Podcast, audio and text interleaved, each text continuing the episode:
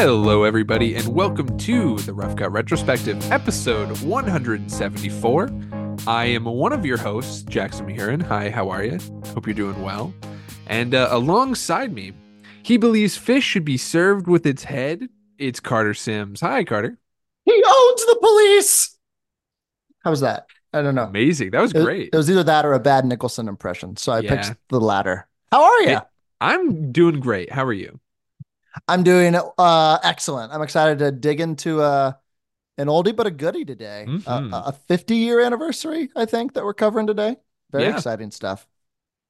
Yeah, uh, should be good. Um, we're doing an RCR Top 100, uh, but we have a little announcement. We're bringing on a new official permanent host, Oh! unless he doesn't want to do it anymore.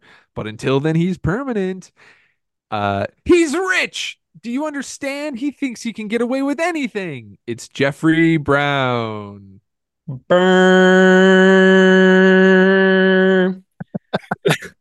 that's that's the Oh, that's the horn. that Oh was my like goodness. horn. incredible. Oh that wow. Faye Dunaway hits with Amazing. after she's shot in the head. You'll shoot Hey, your guys. eye out. Hey. Amazing. Hey, happy to be uh part of the fold here until you guys kick me out. Um, love doing the pod. I'm excited to talk some Chinatown. Yeah. Amazing. Uh yeah, as mentioned, we are we are covering Chinatown, Roman Polanski. Should be good, unlike Roman Polanski. But uh until then, Carter, tell me something, boy. Tell me something, boy. I like how you left that like until then, like until Roman Polanski is not a good guy anymore. Or Yeah, is a good exactly. guy. I love it. Um so I was uh into a lot this week. Um continuing on our best picture winner journey with uh me and Lauren. Uh we watched Nomadland, fired that up Cool. last weekend. Uh she thought it was quite boring. So She's kind of right. it's it's Right. not it's not the most Um, entertaining movie.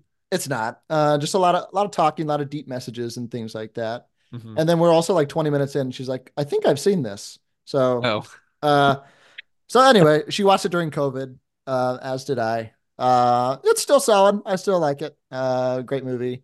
Uh, speaking of great movies, Madame Web, I checked out. oh yeah. Um, boy, Jackson. Um, hmm, it is so awesome. It's so so bad. I love it. it was, uh, yeah. So I went by myself because Lauren refused to go. Wise on her She would have liked it though, I think. She would have. Like I told her, like it'll be a terrible movie, and we know that going in. But also, I was like, it can't be really be that bad. But it is. It really is that bad. Morbius is better. Um, I'd Oh. rather rewatch Madame Web than rewatch Morbius. Really? though. I think the rewatchability is there. at least Morbius has like some batshit wacky action sequences.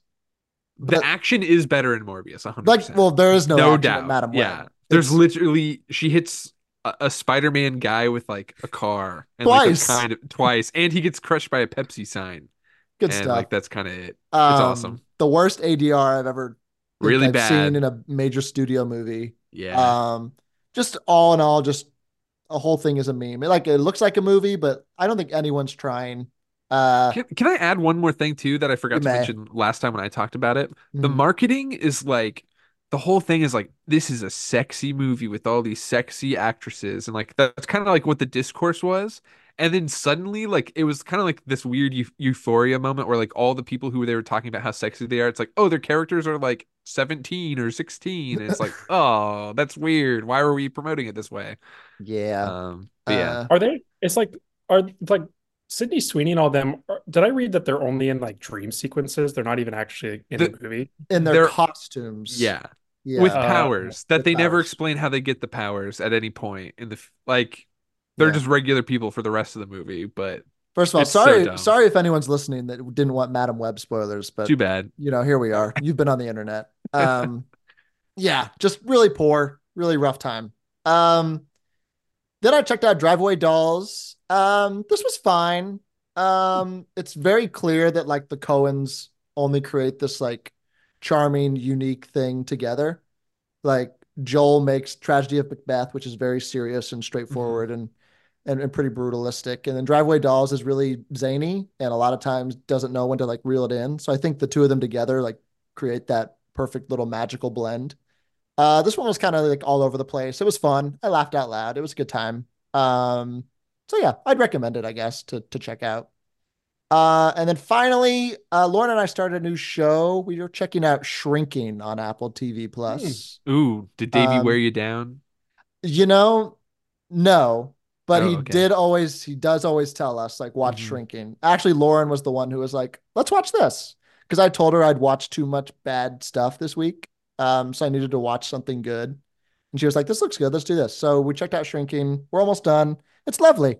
It's a good time. Jason Segel, Harrison Ford, good combo. They're really great off play off together. Harrison Ford, who's been in basically, you know, Blade Runner, um, Raiders of the Lost Ark, and Mhm. A New Hope said that Shrinking is the best script he's ever read, which is What a guy. That's awesome. He's good in it. He's really good. Maybe he doesn't read the scripts of the other movies that he's been in. Maybe that's why. What can you do? Hmm. He uh, he didn't mention Kingdom of the Crystal Skull. That's rough. Hmm. Um, anywho, that's what I've been into. What about you, uh, Jackson? Yeah, so uh not a lot of movies this week. Uh just been busy. Uh but we have continued the Better Call Saul binge. We're Mhm. one season in and it's I totally get it. I get why it needs to exist and it is um it has a lot to say and it's great character uh lore expansions, I guess. If you're if you're a big fan of Breaking Bad, totally worth checking out. Zero Emmy Um, wins. Yeah, tragic because it's it's some of the best acting. I think the acting in it is like better than what we got in Breaking Bad, uh, which is kind of crazy. Yeah. Uh, and then uh, in lieu of the live action Avatar: The Last Airbender, we've just been chugging along with the animated rewatch, and it's been great. Is that out of it. spite? You're not checking it out, or Yeah, it just doesn't it? look great. I, I mean, maybe I'll get to it just because I want to see Danny Pudi, uh, who is like from Community and stuff. Like oh yeah, he he's in it. I kind of want to see his scenes, but like I'm not really super motivated to check it it out right now from what I've seen. The the reception seems kind of poor. Yeah, feels middling. I think, right? Yeah. It's good. Oh, Although have you been watching it? Oh, let's just I've jump over to only- you.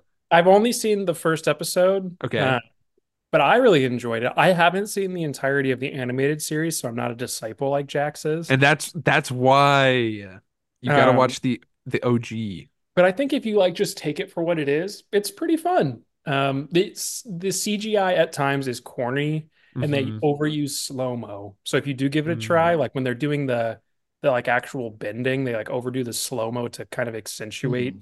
the fact that the earth is moving, but you're like go faster, be brutal. You know what I Yeah. mean? It's got to be better than Shyamalan. It is. Okay. Yeah. it's It a middle ground. looks it looks and feels authentic in terms of like just the production design Mhm. and the way it's lit feels like it's an animated show being adapted. Um, I don't know. And where the where the Shyamalan tried to do the dark gritty thing that was like super popular at the time and still is. Yeah. This this acknowledges that it's a cartoon in a You should- style. And Yeah, you appreciate should totally try to do like a maybe you finish one and then go back and watch like the first season of the animated show and like kind of compare them because I think I think you'd you'd like it. Um, but yeah. What else are you into, Jeff? Um, slow, a little bit of a slow week for me. Um, I watched Killing Them Softly, Hmm. the uh, uh, Brad Brad Pitt. Pitt like gangster film, and it Mhm. was fucking horrible, mates. Woof. Um, it was. Not a fan. Have either of you seen it? No. I, I haven't. No. No, it, I'm like just don't like it's it's really boring. Like, They're trying to be like Tarantino in terms of style. Like there's this this scene where like people are driving and they're just chatting, and it's very Tarantino like, but it's without any of his style, charm, or skill. Um, yeah, it sucks. Um, Ah, from the director that brought us Blonde. yeah, that yes, and he has another movie about Jesse James. That Oh, Jesse recommend. James is good. Yeah. Yeah. so I actually do want to check that out, but um, You'll Yeah, like it was- that. You'll it was like a that. total drag. Tough. Um, um, anyway, I watched Anyone But You. Um, that was absolute dog shit garbage. Did Steph love it? She loved it. I think, she- although I do think I think she scaled it back to three stars. Oh, okay. Um, for her. but she had a ton of fun with it. She just likes the like how it felt like a 2002 rom com. Certainly. But um, I think she compared it to How to Lose a Guy in 10 Days, like in terms of style. But that had a, a fun Kate Hudson and a fun Matthew McConaughey. And this had a Glen Powell trying to commit to the bit, but it never got to me even once. I just Mm. couldn't laugh. Um, Sydney Sweeney's great.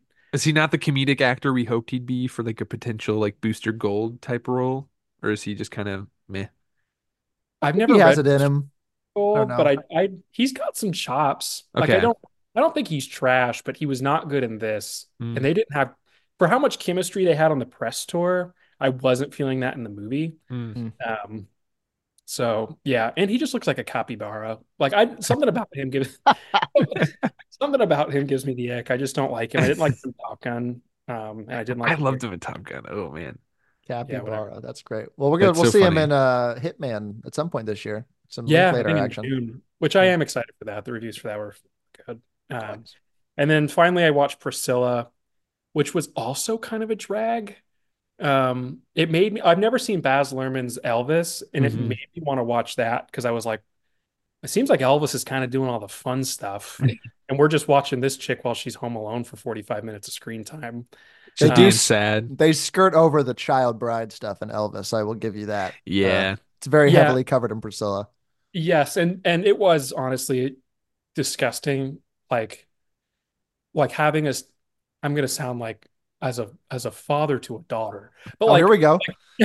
but like, like I have a sister who's 13, and it was just so preposterous to think that somebody like that she would just like go get married, let alone to anybody but a celebrity, like to go to his house Yeah. unsupervised is just absolutely insane to me. And I left in my review that Elvis is an absolute scumbag. And obviously, this is a very one-sided telling of the story, but um, he was not portrayed in a very favorable light, and it left a pretty gross taste in my mouth. Um, but Jacob Elordi is honestly really good in it. Yeah, he Um, is good. But anyway, um, three pretty pretty hard Oh. to get through films for me. there you go. Great week. Well, if you want a fourth one, you should check out Elvis. Ah, I like that Elvis. one's- I like Oof. Elvis. Oof, I was not a fan. Something about Bohemian Rhapsody gave me the ick on musical biopics. Yeah, So, Yeah. um, They just haven't been- check out Rocket Ayo. Man. Rocket Man's good. I like Rocket Man. Yeah. Um, but Rocket Man's good. I'm going on a tangent, then we can move on. Rocket Man is good because it fits the style and the storytelling of the the person that they're trying to cover. Like it's very whimsical and fun and outlandish, like Elton John. That's why that's why that works. Bohemian Rhapsody is uh no comment. We've talked about Rami Malek many times on the show. Great guy, bad performance. Good, Anywho. good in Oppenheimer. Good in Oppenheimer. Great Mhm. stuff. Yeah. Anyway, I digress. Jackson, I'm throwing back to you. Get me off it. yeah. Let's move into. I'm ready for my close up. All right, Mr. DeMille, I'm ready for my close up. So, as we've discussed, uh, today we are talking about Roman Polanski's 1974 release of Chinatown. Uh, Mrs. Mulwray, may I present Mr. Gittes? Mrs. Mulwray, how do you do? My husband, I believe, is seeing another woman.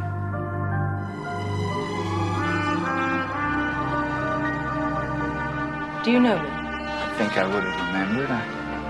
Have we ever met? She tells me she's you. She hires me.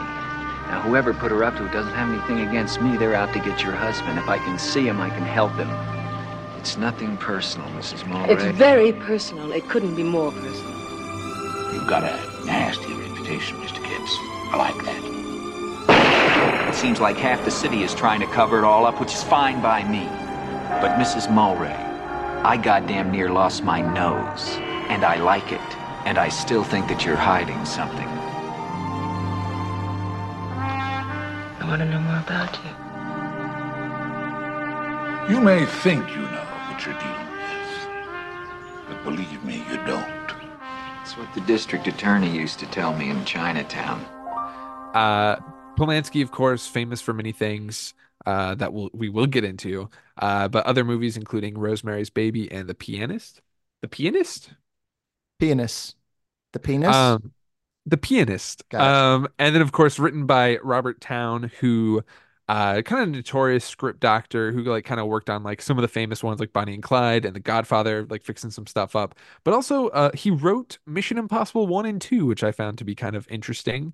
what a guy. Um, I don't really like one or two, if I'm being honest, but the One's first good. one's the first one's good. It's just not on the scale of any of the other ones. For Two me. is- Two two is is- definitely Two is the, not good. the least of the, It's the- Yeah. yeah. Yeah. It's a right. snooze fest. Um, And the first one's kind of a snooze fest too. I think the the repelling scene is cinema, like pure cinema. It's awesome. Mhm. But a lot of stuff around the first one I'm not really into either. Fair. Um, but yeah, let me give you a log line and one of the best taglines ever. I'm super excited to share that. But the log line, a private detective hired to expose an adulterer in 1930s Los Angeles finds himself caught up in a web of deceit, corruption, and murder. Pretty good. But the tagline though, guys, this was so good. Whoever came up with this needs 10 raises. It's you get tough, you get tender, you get close to each other. Maybe you even get close to the truth. Ooh. Oh, that's good. That's a good tagline. Anyways, What if I told you Roman Polanski wrote it? there's no way. Um, anyways, uh, starring Jack Nicholson, Faye Dunaway, John Huston, Perry Lopez, John Hillerman, Darrell Zwerling, and James Hong, who needs a shout out because he was way low on the credit list, but I I clocked him immediately and was like super excited to see him in this. Um, that dude has like a billion uh IMDb credits. It's it's kind of crazy. Hell yeah. Um, with a box office budget uh, of $6 million and a worldwide box office of $29.2 million. Um, and uh, yeah, when was the first time you guys saw this movie? Um, this was an this was one that I can't remember if I watched it before this, but we watched it in a screenwriting class in college. Like this was always touted as, and I'm sure we'll get to it, but this was always touted as like this is the best screenplay that's ever been put to screen, and that was what our screenwriting professor taught us. Mhm. So we watched it in that lens. Um, and I don't honestly know if I watched it since. So it's been probably a good five years since I've Mhm. revisited Chinatown. Um, what about you, Jeff? Is this a one on heavy rotation for you? I know you're a big fan. Um, not heavy rotation. This is actually the first time I've revisited it from the first time I watched it. Um, I've watched snippets of it in the past, just like, you know, for inspiration and for storytelling devices. Um, especially the first act, I think does some things really cleverly, if that's a word. Um, but yeah, I was almost exactly five years ago. Um, it was, I think, February 2019 was when I was watching a in a film studies class in college right before we went home for COVID. So, no, wait, that would have been 2020. Hmm. That's been four years. Um, but yeah, yeah, the similar similar vibe to Carter. It was this is the greatest script ever. Also heard Eternal Sunshine of the Spotless Mind's the greatest script ever. But We um, watched that one too in that same class. So we did it all. Yeah, yeah, that movie's trash. But um, but China- Whoa, hold on. but Chinatown's incredible, and yeah, this is the first time I've I've watched it, and um, it was honestly better the second time, just knowing Mhm. knowing what the story was. I thought the first time it was a little hard to track, so I enjoyed it more the second time when I already kind of knew it was coming. But what about you, Jax? Have you have you seen this more than once? Uh, no, this is uh, this is or yes, I guess this is uh the second time I've seen it. Uh, I also watched it in a film class uh in college. Uh, shout us. out to Wes. Uh, we had the same guy, yeah. me and Jeff. Uh, who Jeff described at one point as like Arthur Fleck from The Joker if he just grew up to be a film teacher instead. And it's it's so astute. It's like really freaky actually. Um, cool guy though. Um, weird guy but cool guy. Uh, shout out to him. Uh, yeah, like kind of the same thing. Uh, this was really good on rewatch for me just because uh, the Chekhov's gun of it all, I think, like sets up so many things that I never caught before, and they're kind of brilliant, and I'm really excited to talk about those in a little bit. Woo. Yeah. Um, shall we move on to Great Scott? Great Scott. And uh kind of dig into our little time capsule. Uh, I'm gonna break down 1974 and 1937 just because uh the film was released and where it took place. So I think Hmm. uh kind of interesting stuff. Uh so Chinatown was re- released on June 20th, 1974. Uh, other popular movies released this year include Blazing Saddles, The Godfather Part 2, The Great Gatsby, The Texas Chainsaw Massacre, and Young Frankenstein. A lot of fun stuff there. Big Mel Um, Gibson year. yeah, Nice. totally. Mel Gibson, Mel Brooks. Jesus. I knew what you meant. I knew what you meant. um, uh, some music. Uh, we got Band uh, on the Run by Paul McCartney and the Wings Oh, uh, on the Billboard Top 100. And then as far as current events go, uh, this is the year of the Watergate tapes for Nixon, like uh, in April. And then also this fact I found to be very disturbing. This is the beginning of the Ted Bundy murders on like the West Coast. Like from 1974 to 1978 is when he does his like serial killing spree. So like this is around the time when it's starting. Hmm. Uh, not really relevant, but just kind of something I, I found kind of uh not fun but interesting. Ted Bundy always relevant, Jackson. hmm Mhm. Um, and then going to 1937. Uh, this is just kind of a weird, a weird fact. Uh, this is like the year that Amelia Earhart disappeared into the Pacific Ocean. Uh, this is the year of the German airship, the Hindenburg. Uh, did you know where it exploded? If you had to guess, Um, Pennsylvania.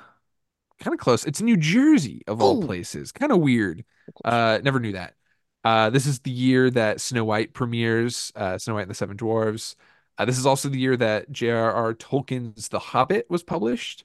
And this is the year that the Golden Gate Bridge was open to the public. So that's kind of cool too. Hmm. Um, I was looking at uh at, at some point in the movie they talked about like the price of something. I forget if it was like for a day's wage or or Mhm. something silly like that. So I looked up what the rent was uh in 1937 and it was $26 a month, which uh equated to like like for inflation to today was still only $568, which is like not that bad at all. Like I'd I'd kill for for rent prices like that. Pretty nice.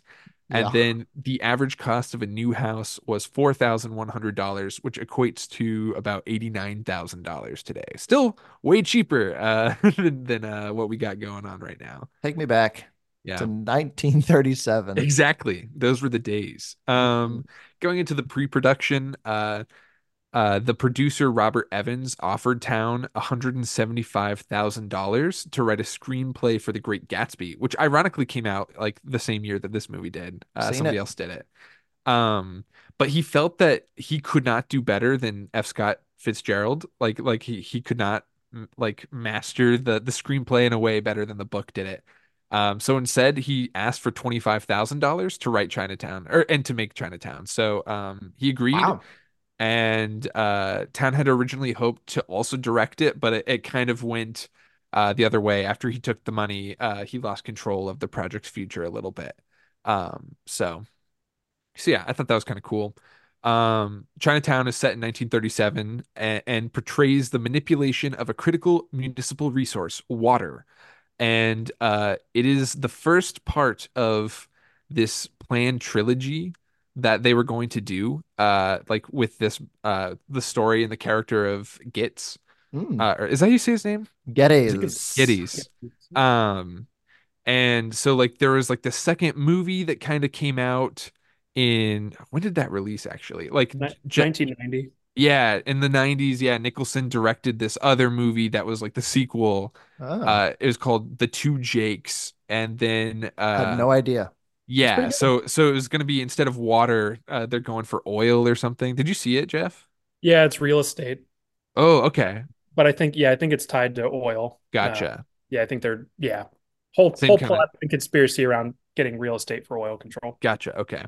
It's not Um, as good, but it is good, Carter. if you're curious. It is considered a commercial and critical failure, and it destroyed the future plans for this uh, third movie that was going to be called Gittes versus Gittes. Um, Can I read? be- Can I read Okay, the yeah, go log? I just want to read the tagline for the two Jakes. Yeah, go for it. They say money makes the world go round, but sex was invented before money. That's not nearly as good, but that's hilarious. That's Uh, incredible. So, Do you know? Do you have it? Was the screenwriter Robert Towns? Was he? Did he do the two Jakes too? uh, yeah, I think he it was. his like yeah, it's his it was his trilogy that he wanted to do. Um, so Nicholson directed it, and it was just like such a flop that they didn't even bother with the third one, I guess. Uh, unfortunately. Hmm. Um, and then I got some other really interesting info here. Uh, Hollis Mulwray, the guy who is the the water engineer. What is what is his official title? I guess. um he was deputy, some kind of deputy in the water company. He's high up. He knows He's how to, up. to do that stuff. Um, he was loosely based off of this guy named William Mulholland, um, who kind of has like a similar story. Like he wasn't murdered or anything, uh, to my knowledge. Allegedly. Um, but like in like the early 1900s, like 30 years before this movie was set, um, he like had a similar issue of like water diverting and like he he noticed it and like helped fix it, but it wasn't anything nearly as dramatic. However, something in his professional career was almost more dramatic, which I, I find really interesting. Uh, he approved a shoddy dam during an expect an inspection, and then consequently the dam burst and like 450 people were killed like in the same day that he approved the dam. And uh, it's the second highest math mass death in California from a single event, which I think is like really interesting. Obviously, it like destroyed his career. Um, but that yeah, is in the movie. That he talks about that in this first uh gotcha. Okay. Yeah. when he's talking when he's talking to the like in the front of the board when Mhm. Geddes goes and watches them talk. So that does carry over. That's neat. That's cool. Yeah, but just kind of kind of wild uh stuff about that. Um then I figured uh we should probably talk about Roman Polanski really quick. So let's just get it out of the way. Um well, one first of all, I I looking into his life, he has he had a hard life. Like there's there's no doubt about that. Like he Oh. No, I I just it's Scumbag. interesting context. It's interesting context Uh-huh. uh you know like he was uh, a Jewish uh boy growing up in I I just during the Holocaust and his his parents were like killed in the Holocaust um he had to like flee and like live with other people where he was like abused pretty severely um and then of course like you know like the famous like Sharon Tate like his wife was murdered from like the Manson cult I'm not saying that like definitely like a huge scumbag that's just interesting backstory to like the type of person um that he is but let me just get into like the case uh that kind of came out three years after the release of this movie, which is kind of crazy. So it's pretty close to this time, like still hot off of the success of this. Um, but when he was 43, he was arrested and charged in Los Angeles with six offenses against a 13 year old girl, um, which is pretty gross. He the the charges are like unlawful intercourse with a minor, like some I don't I don't want to get into all of it. It's pretty gross. Yeah. Um, Gross stuff. but with with a minor. Um, Polanski pleaded not guilty, but later accepted a plea bargain, which would like dismiss a bunch of the really serious ones, and then he, in exchange, he did a guilty plea for engaging in unlawful sexual intercourse with a minor. Still gross. Still really bad. I don't know why people are acting like the, the wording of, of the source was kind of weird on that. But um then of course he fled the the United States and has not been back uh since then uh because he thought he was going to be, you know, sentenced to some jail time. Um and he mostly lives in France now and he doesn't visit any countries that are likely to extradite him to the United States. Um which is weird. If I just may add, despite all of that and all that baggage that he carries, the Academy still did award him an Oscar in 2002 for The Pianist. Um, Crazy. which, I mean, I guess it's thinking in the Academy's minds, as you said, Jackson, he like escaped the Holocaust, and obviously that's a tale about the Holocaust. So Mhm. maybe they thought, oh, well, we'll uplift him and like give him this award. But yeah, a really truly bizarre thing that happened. Yeah. And if you've seen Rush Hour 3, um, which I did as a child, he plays the cab driver in that movie, which is a jump scare Insane. nowadays. I mean, do you, do you guys think like obviously there's all sorts of examples of art versus artist, right? Like Mhm. whether it be, you know, Bill Cosby or Kevin Spacey and all those other creepy weirdos, Mhm. uh, perfect people. Like, do you think it's the role of the Academy to like be value based like that? Like, Mm. it's one thing for him to get a standing ovation. It's another thing to say, yeah, that was the best movie objectively. You know what I mean? I totally do know what you mean. And it's really hard for a situation like this where he's like he like I don't know, it's way different. Like he he's like he admitted to doing it and he left the country to avoid his like paying for his crime. So it's not like he like was absolved of his crimes, like did his sentence or whatever and like was able to come back into the world. Like that'd be one thing. Even then I'd still be like kind of weird about it, but like I don't I know. mean, like it, don't- I, Don't get me wrong. Them them giving him a standing ovation like he was a- insane. a, That- a- yeah, a that's hero rough. it is is where you kind of draw the line in terms of what's acceptable and what's not but like i just wonder if if it truly was the best movie that year if they just ignore it because one of the artists behind it has a And I mean, I guess it gets to the point of like this is like a, a committee vote, and like obviously, like the people in the industry like really liked him and supported him. Like there was that big petition that went around where like tons of basically everyone who you like at some point like signed this petition to like Mhm. I don't know to in support of him. Uh, something I sent to you guys and doing the research too is this like really weird Tarantino interview where like when Howard Once Stern Upon a Time like came out, yeah. Yeah is like is pushing him on on this point of like what do you think of the of the murder or, or not of the murders of the uh like uh, the charges and stuff. And he's kind of like saying it wasn't a big deal. She was into it. It was like this really gross thing. It and was that's like not it that's not what happened at all like in the situation. Like he uh, apparently in, like invited this 13 year old over to do like a photo shoot. And then like he asked her to be nude and she was clearly uncomfortable. And then he drugged her. Like it's it's very gross stuff Yeah. um and the way that Tarantino talks I get why he's doing that because like he just made a movie where he got to use the rights of his story like I get why he's doing it but it's like not okay that he's doing that at all um yeah. and and you know, we were talking about like the art for the artist, like with people like Tarantino and stuff, like for having those views on like this case. But like, do you guys think that he had those views because he directly benefited from Polanski in that situation too? Like that is kind of like a a weird thing that I thought about after we talked about it. Yeah, it's just like a I don't know, because we we talked about that Tarantino has always just been a, a weird guy. Like he Yeah. writes into his movies, like, I want to say the N-word in this movie. Like he he Mhm. just he does that. So he's Mhm. not the most politically correct guy. So I mean, I could buy where he truly does it's it may be kind of both. Like there's something in the back of his mind where he does like feel like I believe it and like this is an artist and we shouldn't like have a witch hunt for artists. That feels like a Tarantino Sure. thing to say. Yeah. Um, but despite all that, I I mean I can still I know that video we watched was like boycott Tarantino's movies and like I will just just to the whole point and why we're talking about Chinatown today to bring it all back. I will always be able to watch art and separate that from my Mhm. mind while watching it. It doesn't take away from the art I'm watching, but it is obviously you have to keep it in mind that this dude was a horrific guy. And So- honestly, I think if anything, it kind of adds to some of the creative choices at times. Like obviously, like he didn't write the movie, but like Mhm.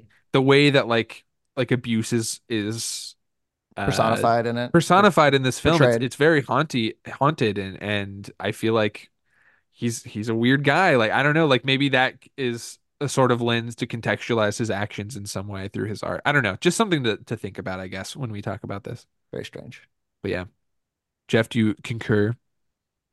About Tarantino, 100%. Just anything. Yeah. no, yeah. I think if it was somebody like who had a decent track record of being a normal person in society and kind of had a, a weird moment in an interview where he kind of sold out a little bit, you kind of Mhm. weigh everything together. But um, it is so in line with all the other weird stuff He's we so know about weird. him He's a weirdo. um, that it's yeah, I 100% buy that that he he was uh eating what he was selling. So, um, but yeah, I'm I'm with Carter in terms of digesting art. I it's you know you always just kind of obviously another giant example of this is like Harry Potter and J.K. Rowling. Mhm. Yeah. Um, like I love Harry Potter. Um, and I want to I want to see the movies and I want to go to the theme park and I want to buy the wand, but it's like she directly profits from it. So I'm like, I'm making her life better by participating. She So gets a lot of money from all that stuff. It's kind of mean, crazy. yeah, not that she needs my twelve dollars for a butter beer anyway, but like, uh, like it, it's almost like sometimes I wonder, like, is it is it morally less gray to digest that stuff after they've passed on? Hmm. But Yeah. I don't, I don't know. Either neither here nor there. Roman Polanski's still still with us for better or for worse right now, anyway. And Chinatown's one of my favorite movies, so I don't know how to It weigh all that, happens. but um, What It can you happens. I would not say that he's off the hook by any stretch of the imagination. Mm-mm. if we Also, ever I see wonder- him, I wonder, like, Why I just, oughta. like just pure curiosity, how long the j- jail sentence would have been. Like, had he just sucked up and done 13 years, and it would have been over 40 years ago if everybody would have moved on. Oh well, Or- knowing Hollywood, he'd be back in the director's chair. well, I mean, he's he's already Right. living the best life he could possibly live without having to do jail also. So he kind of got the best of both worlds by just getting the hell out. Like he Yeah. he didn't have to do a sentence and everyone gave him a sta standing ovation when he won his Oscar. So, I mean, I guess he for him he seems to have made the best decision for him because he reaped all the benefits and did none of the consequences. So, weird guy. Anyways, guy. you did it. Congratulations. You did it! Congratulations! Guys, what works about Chinatown?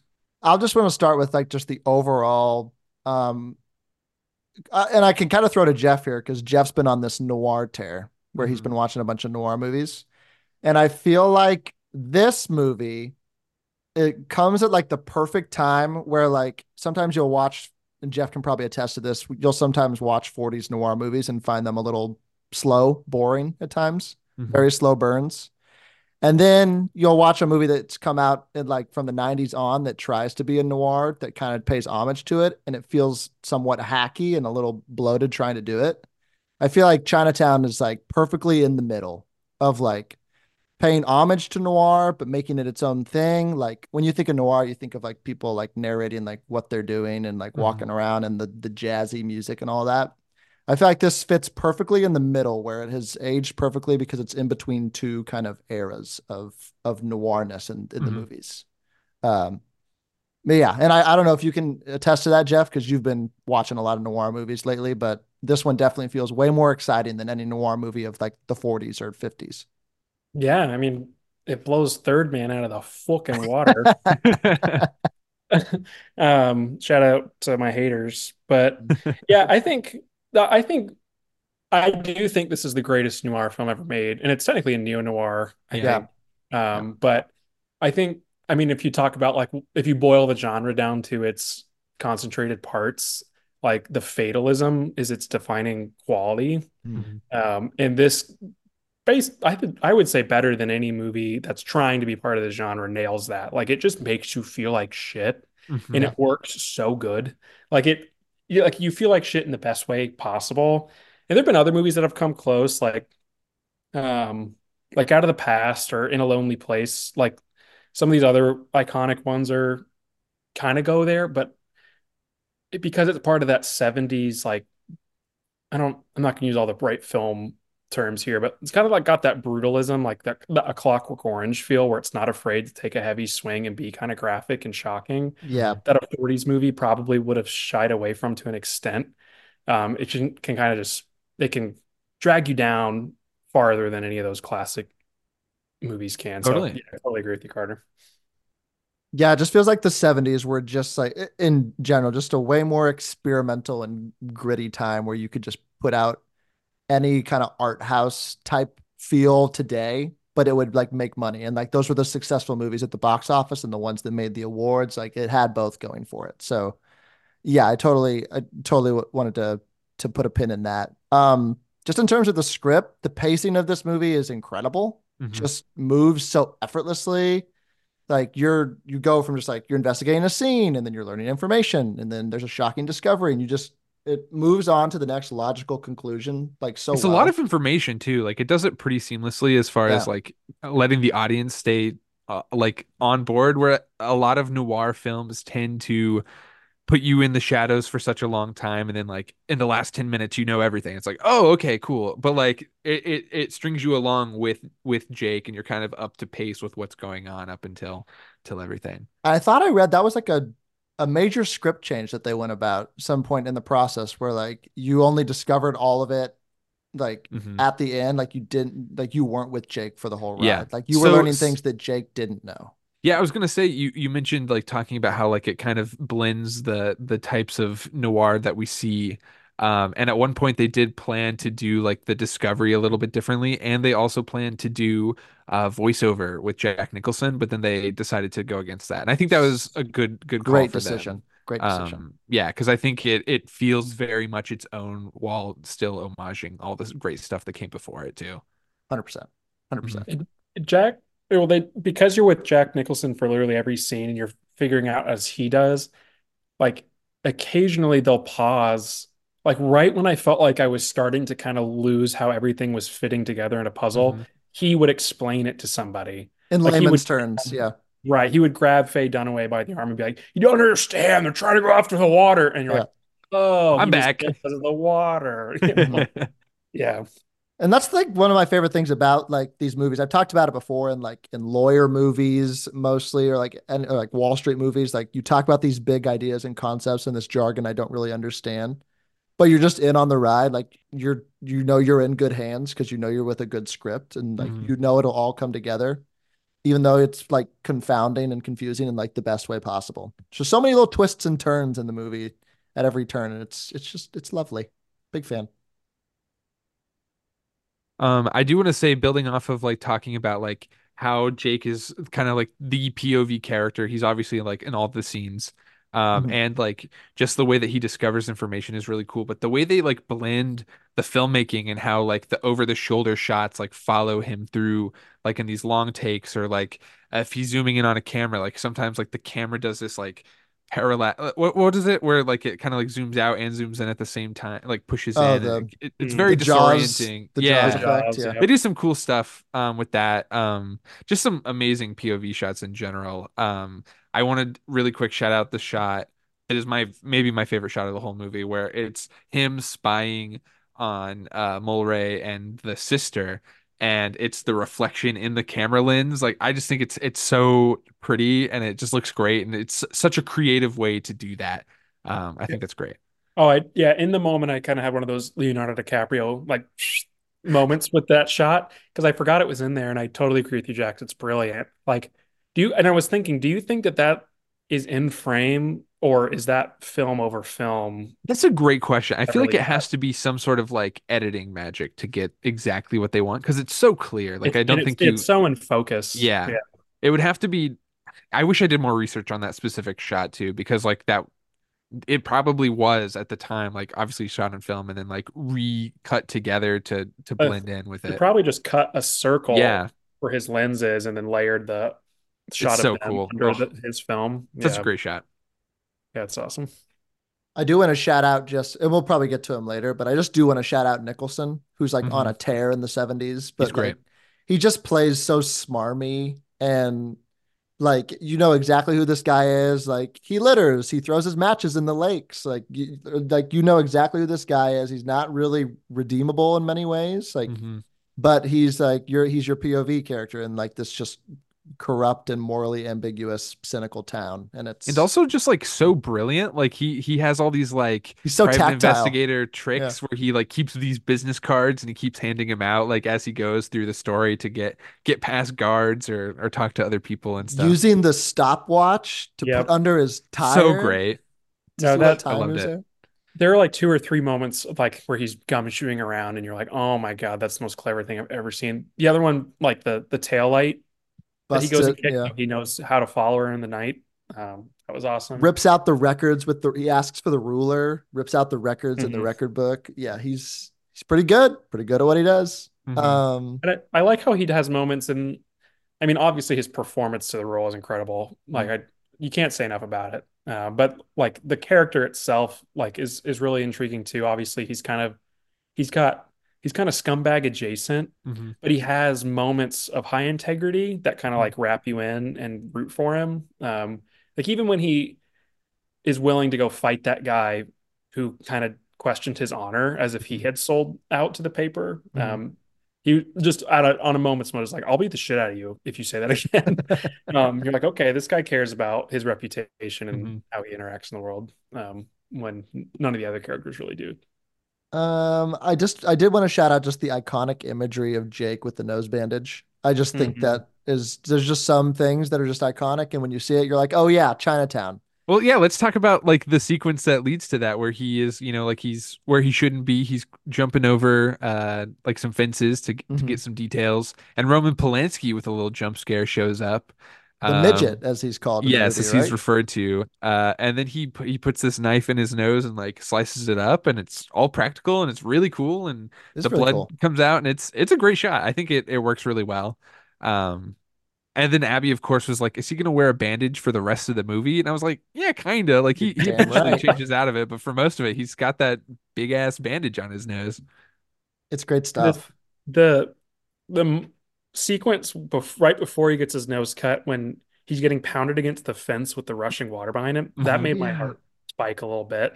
And it looked, I mean, that did nothing about that felt like movie magic. Mhm. It looked like he was climbing out of a certain death situation. yeah, yeah, he just climbs the it fence. was awesome. Right. Ridiculous. I think- Um, sorry, go ahead. I was just gonna say I I don't want to go without talking about the score.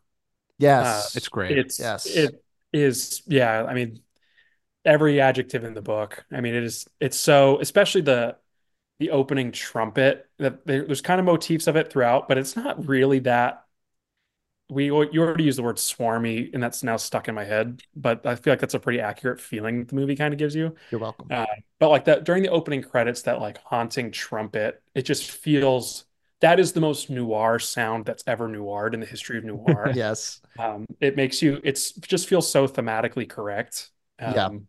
And then it has moments where it gets really tense with like, um, you know, whether it's like a a really high pitched like string right at the perfect moment.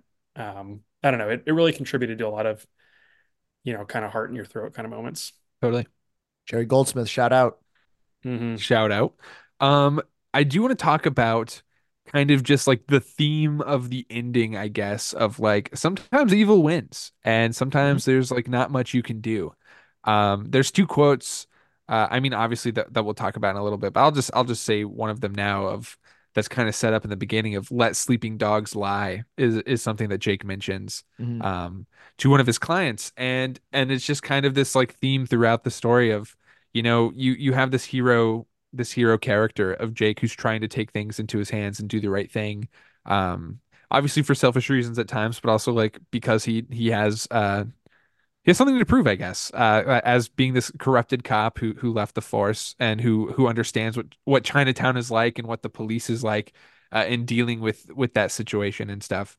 Um but I kind of really quick wanted to contrast it to to a movie we've talked about on here before, Carter, of uh, the Mr. Smith Goes to Washington, where you have this hero force who stands up to to evil um and wins. And and like you have this like pure character who who does the right thing every time. And in the face of evil you you know you can come out on top. And and this is a more uh realistic uh take I guess on that where uh the heroes aren't always squeaky clean and they don't always win also and I, I just think that's just kind of a really nice uh twist on on a story like this that I enjoy It it just it goes back to Jeff's point where like Mr. Smith goes to Washington, Mhm. 30s, 40s, optimism, you Mhm. know, and then you get to the 70s, grungy, realistic, hmm hitting you in the face with the truth. So yeah, it's just like pretty ambiguous ending because like you don't know like if he's even gonna recover from it, if he's gonna do Mhm. anything about it, and you know, Cross gets away with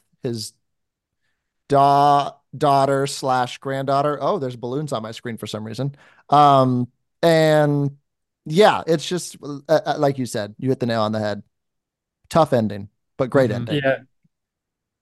First of all, the balloons on the screen with the FaceTime that happened to me during a client call when I was telling him we were pushing their go live, and like it when the customer was pissed at me, and I was doing one of these, and then balloons floated over me like I was celebrating. Anyway, Interesting. Um, we learned something today. yeah, the fatalism, like it, it that is why I I do think this is the greatest noir neo noir film ever because it it that is like the other defining quality of what makes a crime drama noir is that sense of had the hero just never been involved in the first place, everybody would have been better off. Because I mean, yeah, he figures it out, but like who gained from that? Really nobody other than mm-hmm. him just having that satisfaction. I mean, people ended up dead because of his involvement. yeah um, Yeah.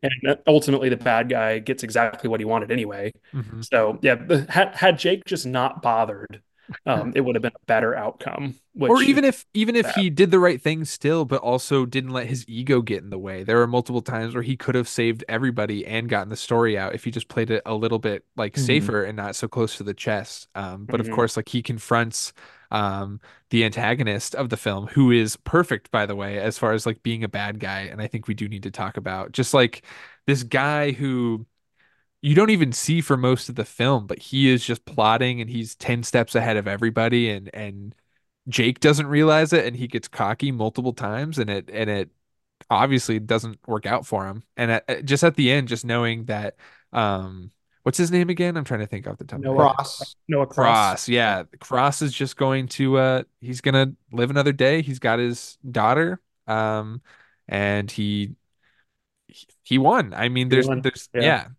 Like And he he didn't even get shot in the chest. He got, I think he got shot in the arm. Yeah. So it's like he's gonna be fine. Yeah. It, I do think that's a good point, Jax, in terms of like the had Jake played it differently because there were Mhm. moments where he would be with the cops, Mhm. and I would be, I was kind of like rooting for him to just tell him everything he knows because it, it all lined up pretty like it wasn't a hard thing to explain, right? Yeah. But Mhm. yeah, it all just plays back beautifully into his backstory of he has he's got no confidence or trust Mhm. that the cops are going to do the right thing. So what's the point? Um, Yeah. yeah. And just the added the added wrinkle just for fun, just like having John Huston cast in that role, who's honestly obviously an iconic director, like the African Queen, Treasure of Mhm. Sierra Madre, Maltese Falcon. Like so having someone who's like been in the genre playing that character is is just very inspired. I love when directors turn actor in movies.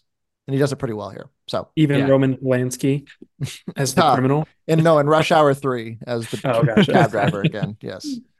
Uh, yeah. Yeah, he he looks he looks and sounds and feels like an old, rich, arrogant asshole. Yeah, he's Like, great. Yeah, He's scary. Oh, it's, it's he's intense. Uh, He's do you guys good. have anything else, or should we throw it to favorite scene?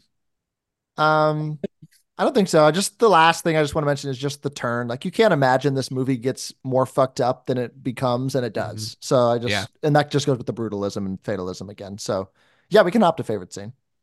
Jeff, what do you got? What's your favorite scene? Um, it was kind of hard to pick one because I don't few. think there's really a defining scene. I think the the most obvious, there's two that came to mind as I was prepping for the episode.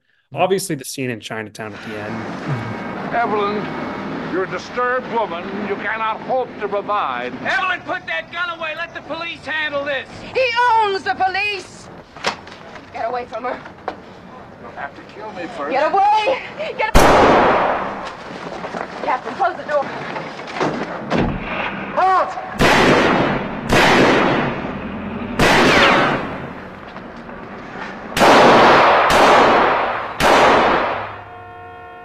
um, is is easy to call a favorite just because it's everything converging. It's feels the way they shoot it. It's very uns like like it's like has a handheld feel. Like it feels It's anxious. it's You know I super. mean? Yeah, yeah. Like all everybody's moving really fast. Next thing you know, Noah Cross is running to the car to grab the daughter by the arm and pull her out of the car. It's like like you just you you want everybody to slow down and talk about it real quick, and they just Mhm. don't. Mhm. Um, and then obviously the the ending just being the chef's kiss on everything in the movie. The other than that, um, the scenes, I don't, or the sequencing of him following Mulwray at the beginning, where Yeah. he's you, you kind of see him in full detective mode, Yeah. uh, before he realizes a lot else is going on. Um, and then one other shout out is his scene where he is having lunch with Cross. Yeah. Um, It's it's scary. It's awesome. it's fun. Yeah. Sorry, I just took like three scenes. No, didn't that's that's That's what we do, man. Yeah, What about you, Carter? I, I I do want to shout out that lunch with Cross scene because I just wrote down an iconic line. Politicians, ugly buildings, and whores all get respectable if they last long enough. Great quote. Love that line. Um, yeah, I agree. The final scene is definitely kind of probably the big honest one. Mhm. I have down not it's again favorite is the wrong word, but just where the kind of the full movie comes into picture is the she's my sister and my daughter reveal. Mhm. Good. What's her name? Catherine. Catherine who? She's my daughter. I said I want the truth. She's my sister. She's my daughter. My sister, my daughter. I said I want the truth. She's my sister and my daughter. Uh, when he she go he goes over to the house. Now we'll talk about her, his decision to slap her a couple times and maybe what could have been better later. But um, just the like just that being just dropped on you and like there's really no like pageantry around it. She just like says it. I feel like you'd watch a movie like this in the old days and that the stinger would drop and then there'd be like this big musical cue would be like "Ah!" but Yeah. it just like it just sits with you because like it's just like a thing. Like no one really overreacts to it and you're just like wow this is this is really shitty. So that scene is just very jarring and like you finding out the truth and the crux of it all is really uh Mhm. really powerful. Um yeah what about you jax? Yeah, uh all of those I I totally agree. I do want to just talk about the horn finale, uh which is what I'm calling it, which is just one of the best like I, I don't know if this is in the script or if this is like a director's choice or or or what, but the uh the, just the choice to like not show like her dying right away, but like just to allude to it with like the horn sound and like the I Abby gasped while watching it, which was like super satisfying for me because it is like a, a gaspable moment of like piecing it together and being like, oh my God, that's that's horrific. Yeah. Um, but I really wanted to talk about this because on the second viewing, they establish and allude to her dying that way in the beginning of the movie where she's talking with Jake and she's like exhausted and she rests her head on the steering wheel and it, she honks the horn. I just think Yeah. that's that's great. That's just such a good like Chekhov's gun with all that and I I just needed to talk about that. But Oh yeah. um yeah, do you guys want to talk about some favorite quotes you got? Yes. Uh, before that, I just want to quickly shout out the Orange Grove shootout scene as well. Mm, Just the camera movement in that scene It's is great. Phenomenal. Just sitting in the car with him when he's backing up and driving Yeah. through those groves is really cool. Really pretty too. Just looks Um, great. Yeah, it's awesome. Um, favorite quote. Um, I'm just gonna pick the one that kind of sums up the movie 'cause it- it's pretty nice. Uh, Middle of a drought and the water commissioner drowns. Only in L.A. love that quote by the Awesome. morgue guy who's just coughing up a storm. Uh-huh. Great guy. That's that's my quote. Uh, what about you, Jeff? I don't know if I have one in particular. Carter, you've already pulled two that I'm like, damn, I should have thought of that. But I think obviously forget it, Jake. It's China, Chinatown. Yeah, Mhm. sums Perfect. too. I'm gonna I'm gonna pull the the top ten one out of the out of the hat. That's As fine. should. Jack's think on the think on the fly. Um, yeah, I want to shout out uh, the quote, As little as possible. um, which is again set up in the beginning of the movie and comes together really good at the end. Um, of course, he's kind of joking around the first time, talking about him doing as little as possible whenever he was a cop doing the beat in Chinatown. But then, of course, as we learn how corrupt everything is and how uh, downtrodden stuff becomes, uh, he he mumbles it to himself uh, after uh, Faye Dunaway's character, you know, uh, dies. Mhm. And so we have this uh just him mumbling it to himself like as a reference to like there's really nothing I can do. Like he he already t- like whenever they say forget it Jake it's it's Chinatown like he's already told himself it's nothing he doesn't know. Um and he just feels powerless in that situation. I just think that's just pretty cool writing and great little comeback. And also I just really want to shout out when he's talking to that drunk guy who's like there to figure out like why his water got uh shut off and he's like uh uh where he's like how'd you find out like you don't drink it you don't take a bath in it maybe they sent you a letter ah but then you'd have to be able to read like just like He's got some zingers, man. he's got some zingers man he's good uh there's also the point where uh lieutenant escobar is like how'd you get past the guard and he goes well to be to tell you the truth i lied a little and i just think that's Hmm. great yeah, that's great. I, there's two that I thought of while you're talking, and I want to participate. So Go. one of them, I I love uh, um, the moment where the guy is looking at his nose is like, "Does it hurt?" And he goes, "Only when I breathe." great um, I I laughed out loud at that one, and then the other one in relation to his nose when one of the police detectives asked, "What happened to your nose?" Get us somebody slammed a bedroom window on it, and he said, "Nope, your wife got excited." Nope. Your wife got excited. She crossed her legs a little too quick. You understand what I mean, pal? yeah awesome Nope, she crossed her legs a little too quick. You know what I mean, pal? Um, great, great comeback. What a guy um houston we have a problem Houston, we have a problem. Uh, what maybe doesn't hold up as well on rewatch for you guys? Um, the Chinese portrayals, Yeah, um, they're rough, and I guess you know, kind of this whole misunderstanding and the way they talk is kind of the biggest MacGuffin in the movie. How they kind of discover the glasses in the pond. Yeah, Um, but I get it. You know, it was the 30s, so I can see that like it being played off that like these are the stereotypes that were probably Mhm. happening back then. We always have those in these movies, but it still doesn't make it any less hard to watch when you, they're calling them Chinamen and yeah, things like that. So that that hasn't aged particularly well, but it does fit the setting that you described earlier, Totally. Jackson. So there's that. Um, like bad for the glass is just that's that's a little rough. Um, it's a little on the nose. Um, uh, what about you, Jeff? I can throw to you. I have a few more, but I'll throw to you if you have any others. Yeah, the one that I I kind of had was, and you kind of mentioned it earlier, Carter, about when he slaps Faye Yeah. Dunaway around. Um, Mhm. it just was it was disappointing, and you see that a lot in the in the 40s noir films. Like that is not Yeah. uncommon that the hero slaps around the femme fatale. Um, and every single time it's you just feel really gross about it because Yeah.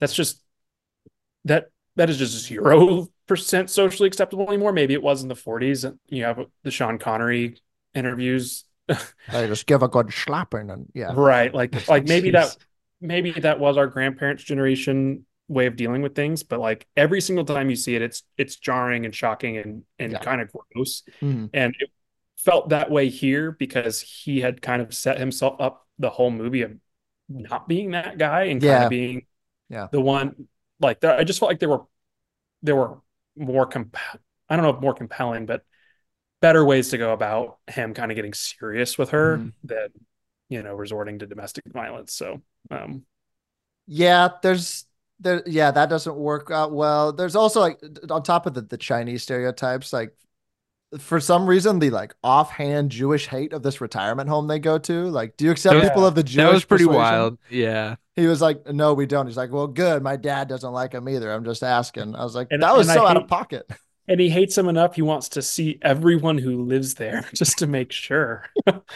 Yeah, that was- brutal. Was that him just like leaning into it like as his character to do the investigative work or was it also something that he genuinely believed as a character? Who knows? Maybe it's Um, explained in the two Jakes. Maybe. Still a little weird, but yeah, I agree. Yeah. Um, I also just wanted to shout out as well. And I don't know if this is me retroactively acknowledging this is a trope. So like my prejudice is coming in bef- by it, but telling an embarrassing story slash joke and then turning around to see the person behind you and you're embarrassed by it.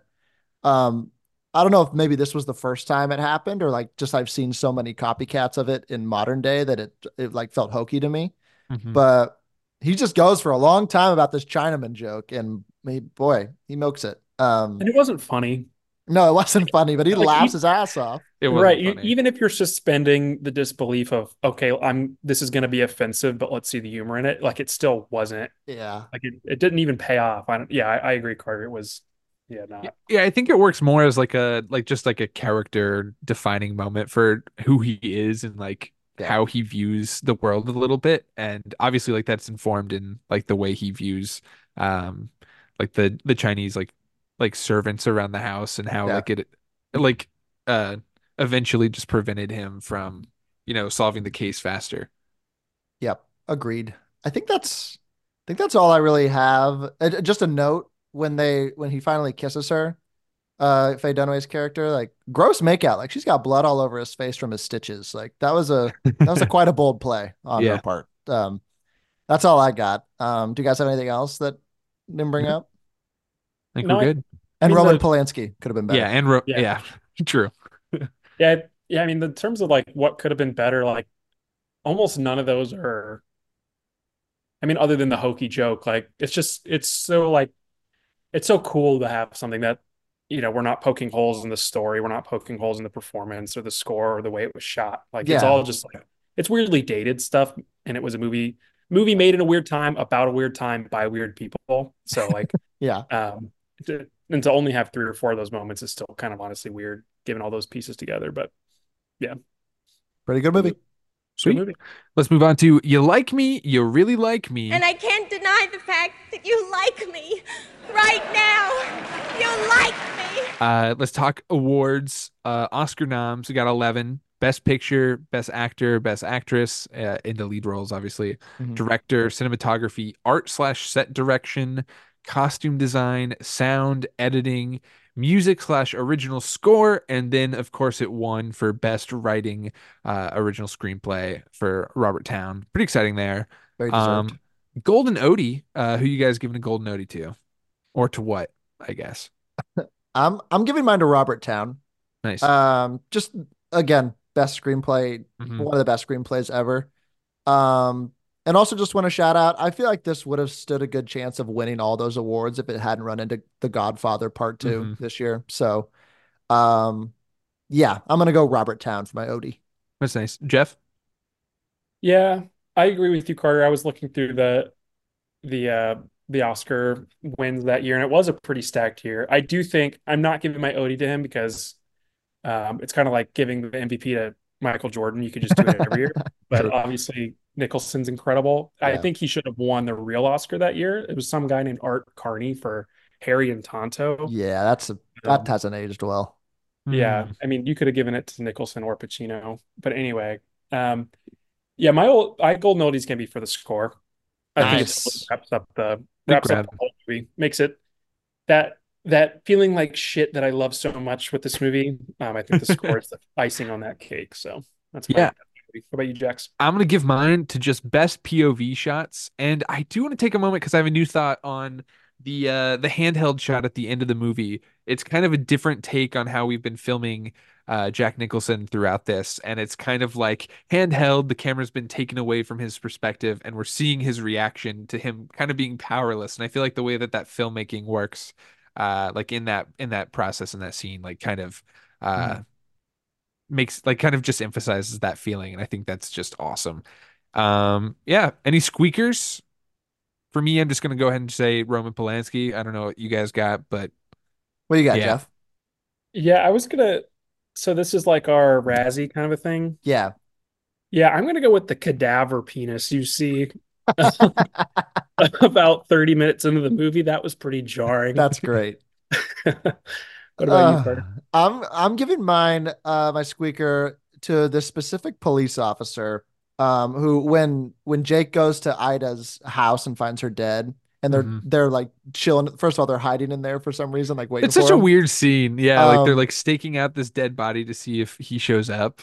but they come in and they and it's the exchange you already mentioned about like the about what's wrong with your nose and then like he gives the the zinger.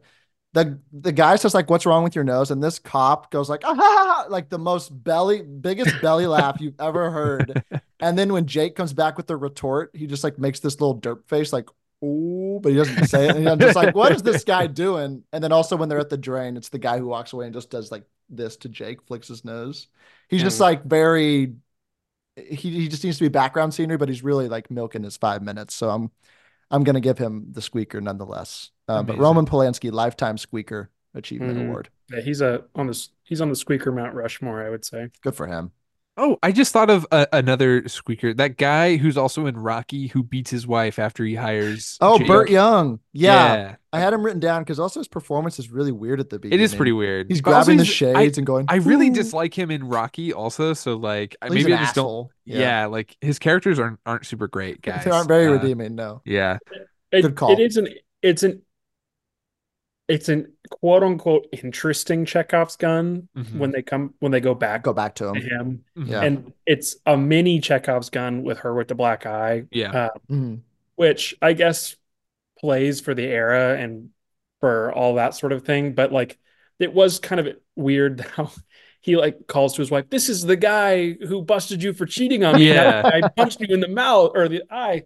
Like, it was just kind of weird that he would like be that joking about it all. I guess if you wanted to look at it like maybe it shows like the negative consequences to to like Jake's work and how um I don't know, just like the negative stuff and obviously it gets way worse than that. So I don't know, maybe that's just kind of in its own way that type of thing. But yeah, I buy I buy that for sure. Um should we move on to Surely You Can't Be Serious? Surely you can't be serious. I am serious. And don't call me Shirley. Yar. I got some trivia for you. Uh, we talked about, of course, uh, the scene where Jack Nicholson is slapping Faye Dunaway, and she got she got annoyed, and she told him to actually slap her, and so he did, and he felt really bad about it, and it made the movie. So the one that you're seeing is him actually like slapping the shit out of her, uh, per her request. Um, and go. yeah, it, it's it's a powerful scene. So I think they, you know, they they got the mission completed, I guess. Um, Sean. Sean Connery would have Daniel Day Lewis that thing. Oh my gosh. Um, at the time of filming, Jack Nicholson was just starting to date uh Anjelica Houston, or Huston Houston, uh, Houston, who uh of course with John Houston as uh her her father who is uh Noah Cross in the movie. Um, you have these scenes with the characters of like, did you sleep with my daughter? And like it's it's a little more layered and, and heavy in Mm. that sense, I guess That's fun. because they had just started dating. Um, at one point, Roman Polanski and Jack Nicholson got into such a heated argument that Pol- uh, Polanski smashed Nicholson's portable television with a mop. Uh, and that's because he was watching a shit ton of Lakers games and like delaying a lot of the production stuff. Listen, Uh, if you were on the fence about Polanski before, this is you the know. damning. This is the nail in the coffin. Yeah.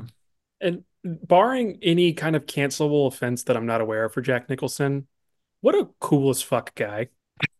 He's the, You know what I mean? always at Lakers games. He's just dedicated to the craft. He used to be just like the celebrity. He would show up Yeah. at Lakers games, and that's kind of all he does now. But what a guy! Yeah. Uh, Faye Dunaway and Roman Polanski, also notorious, got into a bunch of arguments. Maybe there's a common denominator here of Hmm. who is just terrible. Um, but Polanski pulled out some of her hair uh, during filming, like while they were fighting. And on another occasion, when she asked him what her character's motivation was, he exploded and said, "quote Just say the fucking words. Your salary is your motivation." uh, just a shitty guy in general. Um, That's this so one. Mad Men coded. Yeah, literally. Uh, this is maybe my favorite fact I learned finding uh, for this movie. Uh, LA's original Chinatown was demolished between 1933 and 1936 to make way for Union Station. The current Chinatown, located a few blocks away, opened in 1938. So the only time that LA had no official Chinatown was in 1937, the year in which this film takes place. And I Huh. think that's just hilarious and great. Um, I like Yeah. that. that's such a weird fact, uh, but I love that. Um, at the end of the film, when Jake says, "Give me five minutes," there are exactly five minutes left in the film. Um, and yeah. Oh, the the music that that we got gave the Golden Ode to, of course, uh, was written and recorded in just ten days, which I Hmm. think is pretty neat. Goldsmith And- goat. Mm-hmm. And then finally, uh, the the movie's line "Forget it, Jake. It's Chinatown" was voted as the number seventy four movie quote by American Film Institute. So out of hundred, it was number seventy four. Nice. The year Yeah, it came not bad. out. Mm-hmm. Uh, Bechdel test. Jeff, does this pass the Bechdel test? No. It does not. No. No, I was thinking the only time I think even two women interact is Faye Dunaway and her daughter, but I don't They think don't- she really has any line. Like they're just kind of like not really. You don't even see them talk, really. Yeah. Yeah. Um, Tough. Rick Dalton meme test. Hell does yeah. it pass? Oh Like- yeah, baby. Like Hell yeah, 15 brother. times. Yeah. Mhm. In the most Um, iconic way, perhaps. Yeah, Mhm. true. Maybe yeah, this honestly is maybe like the king of Rick Dalton meme tests uh passings. Like I feel like this is maybe like the best uh name grab. You didn't for all the like when they titles so far. said, "You really have an eternal sunshine in your spotless mind." that did not happen. Um Perfect script ever. hey man, that's number one on our ranked, so we'll I- we'll have to get into that. Well, maybe. we're about to talk about it. I was gonna say one one more iconic Rick Dalton that I always love is when Bob Odenkirk shows up and says, "My little women." Look at my little women. All right, let's move on to what's in the box. Oh, what's in the box? Uh, you guys got some uh Letterboxd reviews for us? Yes, I do. Um, I've got one, or I've got two, four stars from Marcy Webb. Uh, watching this on International Women's Day was a mistake. Great quote. Amazing. Uh, and then another four star from Anna. Uh, I enjoyed the movie Chinatown. Very ahead of its time to have no director. That's amazing. That's great too. What about Jeff, you, what Jeff? about you? I got one. Um, I can't say their username and don't know how to pronounce it, but they have a Ratatouille photo, so respect. Nice. It's four stars and a heart, and it says, "It's no Who Framed Roger Rabbit, but I appreciate the reimagining. Although the new adult ending was pretty yucky and weird, since the, that kind of stuff never happens, and I feel, wait, I'm sorry, you said what about the director? Amazing. That's awesome. Oh, that's so good. Uh, I got one from Brad Boy. This is four stars and a heart, and it says, "I swear I could watch Jack Nicholson take a shit for two hours, and I'd be like, what a performance." True. Um, Very true. yes. And then this one from uh one maybe one of I, I hope this isn't their real last name, but Megan Bitchell uh, and it says. Uh, all these years I've been saying, forget it, Jake, it's Chinatown, only to find out it wasn't a comedic line, which is just awesome too. Um, yeah, so th- that's what I got. Uh, ranking, where where do you guys want to rank this on our RCR top 100? Well, um, it feels near the top. Mm-hmm. Um, looking at our list, um, well, let me start maybe. I feel like it's top 10. Mm-hmm. Um, so let's start from 10 and like go all the way up and just think and just do it. Um, better than Interstellar. Uh, y- yeah. Yeah, it's tough. Like these are all, I think we're in like the, these are all like the five star movies. Yeah. Potentially. Mm-hmm. For me, um, y- yes. Um, I gave this, I gave Chinatown four and a half. Mm, okay. I gave um, it five. What'd you give okay. it, Jeff? I gave it five. Okay. It's what do you have above? You have nine better than Interstellar already. We've got in this order at nine, American Psycho. At eight, La La Land. At seven, Psycho. At six, Everything Everywhere. At five, Dead Poet Society. At four, Fargo. Three, Jurassic Park. Two, The Shining. And one, Eternal Sunshine of the Spotless Mind. Mm. So Mhm. You we're gonna have, like s- that. we're gonna have some contention. Um, but is it better than American Psycho? Yeah. I don't know. I Never kind of. I really like American Psycho too. I do Uh, too. I can move it above it. La La Land. I think Very it's better than two La La very Land. different movies about. Los I know that's like Jeff's like favorite movie of all time. I could go there. I could go there. He could get it there. Okay. Uh, above Psycho. Ooh, Ooh, now we're getting Psycho's so good. we're getting heavy now. I think I- it's better. Than I think it's better than Psycho also. I love it. Everything Everywhere All at Once. Again, It- two very These are like different movies. impossible movies to compare. I want to say yes. I think the script is awesome, and yeah, I think it's great. Dead Poet Society. I fucking love Dead Poets Society. I This know might, you I- do. this might have to be my my stopping point. I Is this think where we stop? it, it can go above if you want. Uh, I, I will don't say think I it gave much further though. I gave Dead Poets Society. I'm a, it's a five star movie for me. Dead Poets Mhm. is. And What do you give it, Chinatown a four and a half, but I don't know. What do you think, Jeff? I would probably give it a four and a half. I would prefer Chinatown, but that's just my style of movie. I like That's fair. better. Um, but I, I could I could reasonably see them as being equal or splitting hairs enough that it, it would be okay with that one being above Chinatown. Let's leave it here then.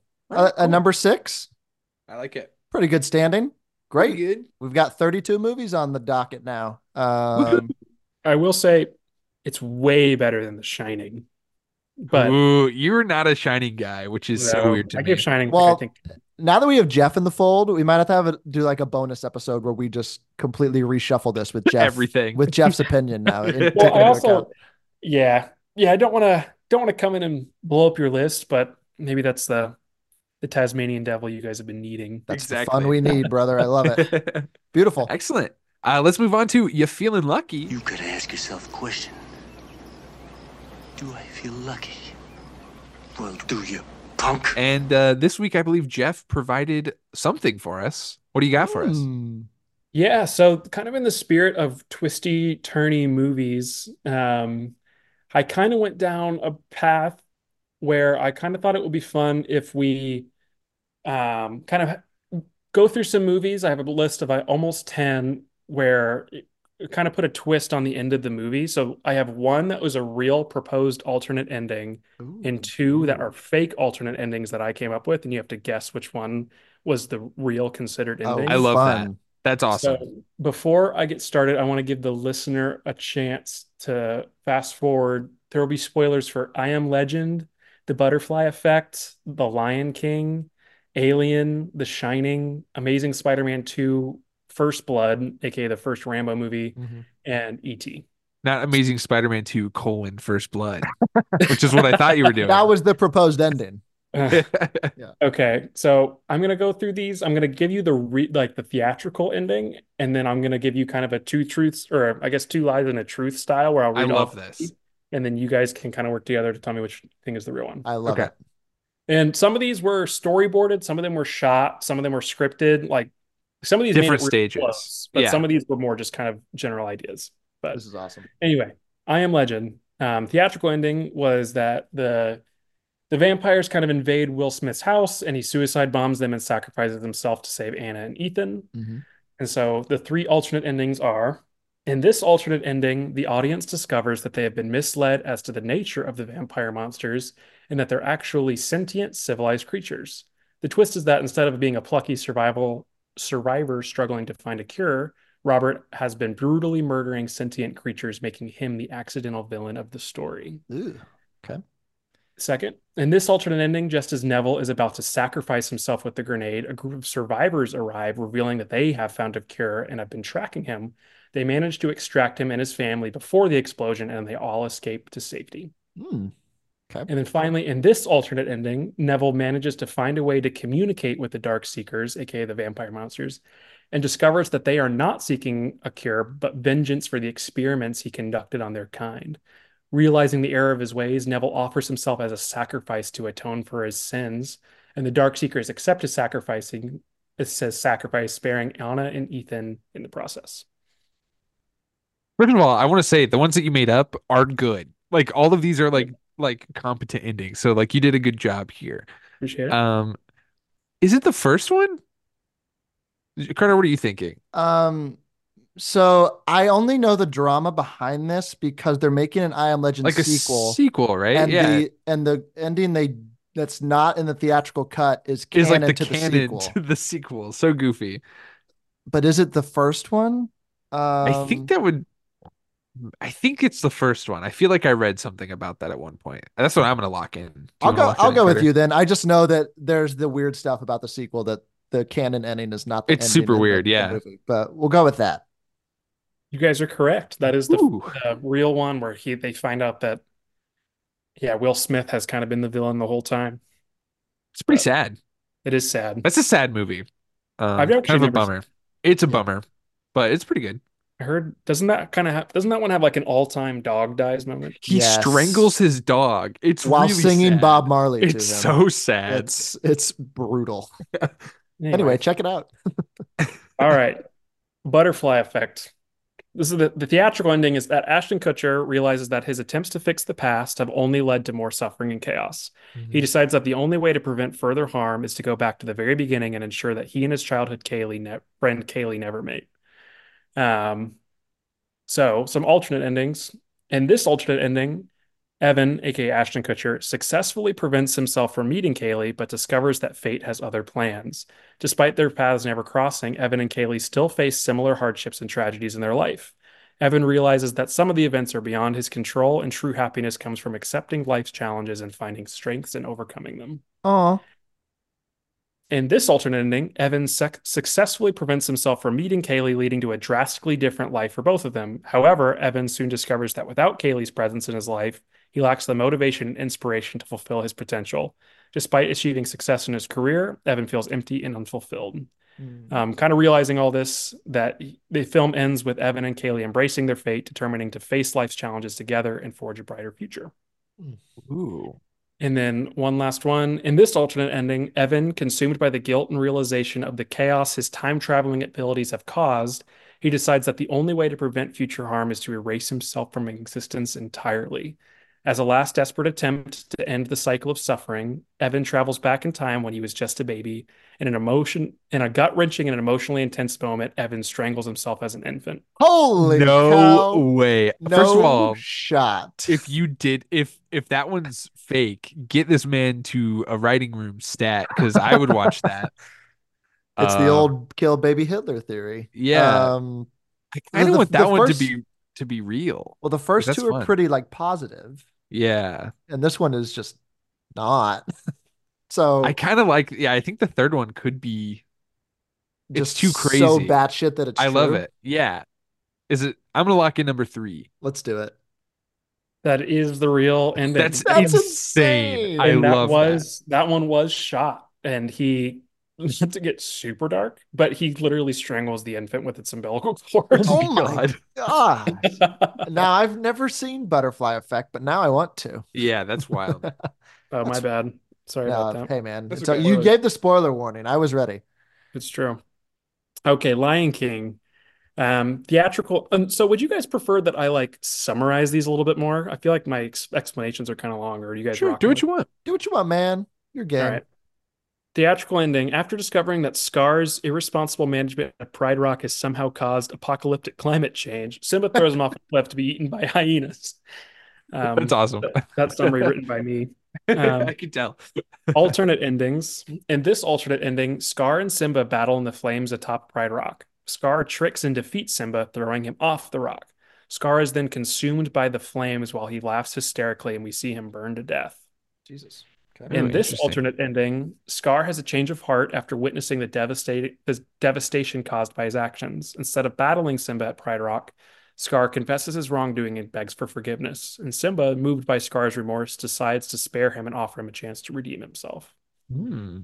In this alternate ending, instead of Simba reclaiming his throne, an unexpected character emerges as the rightful heir to the Pride Lands. Through a series of unforeseen events, Rafiki reveals that another character has fulfilled the prophecy of the newborn king, and Pumbaa is revealed to be the true king. and is throne with community at his side. awesome. Uh, that's hilarious. Uh, the first one sounds pretty believable to me, The second one feels like some Disney bullshit. but like, and, and the true like Macbeth, like, because that's what this is, right? Or is it Hamlet? Hamlet, Hamlet. Um, th- that the first one feels pretty Shakespearean in in that sense, I guess. Yeah, I, I think I want to lock in one. Let's lock in one. You're right on. You're three for three. Dang. Three one. Simba, I think in that one actually is alive. He's like hanging on by a rock. Yeah. but You you see Scar get burned to death. That's Did pretty they shoot that one on set that day? Did they get yeah, that one? yeah. Jon Favreau got that one. All right, Alien. The real ending in the final showdown, Ripley manages to strap herself into a chair and uses a combination of quick thinking and resourcefulness to eject the creature into the vacuum of space through the shuttle's airlock. Mhm. Um, alternate endings. In this alternate ending, Ripley realizes that the only way to ensure the xenomorph's destruction is to sacrifice herself. She lures the creature into an airlock and engages in its final confrontation. With the xenomorph distracted, Ripley activates the airlock, sucking both herself and the creature into the vacuum of space. Okay. In this alternate ending, in Ripley's final encounter with the xenomorph, she she harpoons it to no effect. When the xenomorph overwhelms Ripley and breaks through the mask of her spacesuit, tears off her head, and mimics Dallas saying, I'm signing off on the ship's radio. Whoa. That sounds okay. cool. In this alternate ending, it's revealed that Ash, the ship's synthetic officer, has been secretly working to control the xenomorph for his own agenda. As the xenomorph attacks the crew, Ripley discovers Ash's treachery and confronts him, and to her surprise, he reveals that he has developed a way to control the xenomorph and plans to use it as a weapon. Hmm. I Well- don't feel like I don't feel like it's the I don't feel like it's that one. Yeah, that kind of that kind of happens in Prometheus, doesn't it? Isn't did Michael Fassbender like kind of Oh, is that what his deal is? I haven't seen Prometheus. well, he's I've not only like seen Alien evil, but he's like for the sake of science. Yeah. Okay. So maybe that's a trick one. Maybe that's one from Prometheus that Jeff tried to throw it. I don't think the second one, unless because it's not ever established in the movie That they can like, mimic that the xenomorph can mimic. That would but be maybe- awesome though. That would be really that's cool. Some script BS. I don't know. I'm inclined to say one, Self-sacrifice. but also then like, how do you make aliens? Maybe that's well, maybe that's why they it. threw it out. Yeah. Maybe one. You want to say one? Let's do one. Let's do Okay, one. We'll go one. It's the second one. It's Really? The xenomorph rips off Oh. rips off Ridley's head. Now that's some canon That's that I could. way different. Yeah. It's like what a twist at the end of a movie. I, Yeah, I'm no kind of not fully against that, but But it can mimic voices too. That's so goofy. Supposedly. I love yeah. it. I love the goofiness. Interesting. Great stuff. I like that. Your first one was really, really convincing. I like that. I love it all. Hire me. You're good. Um, We did. The Shining. the real ending for The Shining. In a final confrontation, Jack corners Wendy and Danny in a hedge maze outside the hotel. Just as it seems as all hope is lost, Danny manages to escape while Wendy frantically fights off Jack. In a desperate bid to survive, Wendy strikes Jack with a baseball bat, causing him to stumble backward and fall into the snow, and they escape in a snowcat, leaving the desolate and haunted Overlook Hotel behind as it burns in the distance Yes. um, alternate endings. In this alternate ending, the final confrontation between Jack and his family occurs in the hotel's boiler room. Jack's consciousness momentarily reasserts itself, allowing him to overcome the hotel's influence long enough to tell Danny to run before he sacrifices himself by destroying destroying the boiler, causing the hotel to explode. Danny and Wendy escape the explosion, and the evil presence of the Overlook Hotel is vanquished. In this alternate ending, Danny and Wendy recover from their injuries in the hospital, where they're visited by Overlook manager Stuart Ullman, who says they found no evidence of supernatural activity at the hotel, and the, the movie ends with him handing Danny the yellow ball that Jack played with throughout the film. Ooh.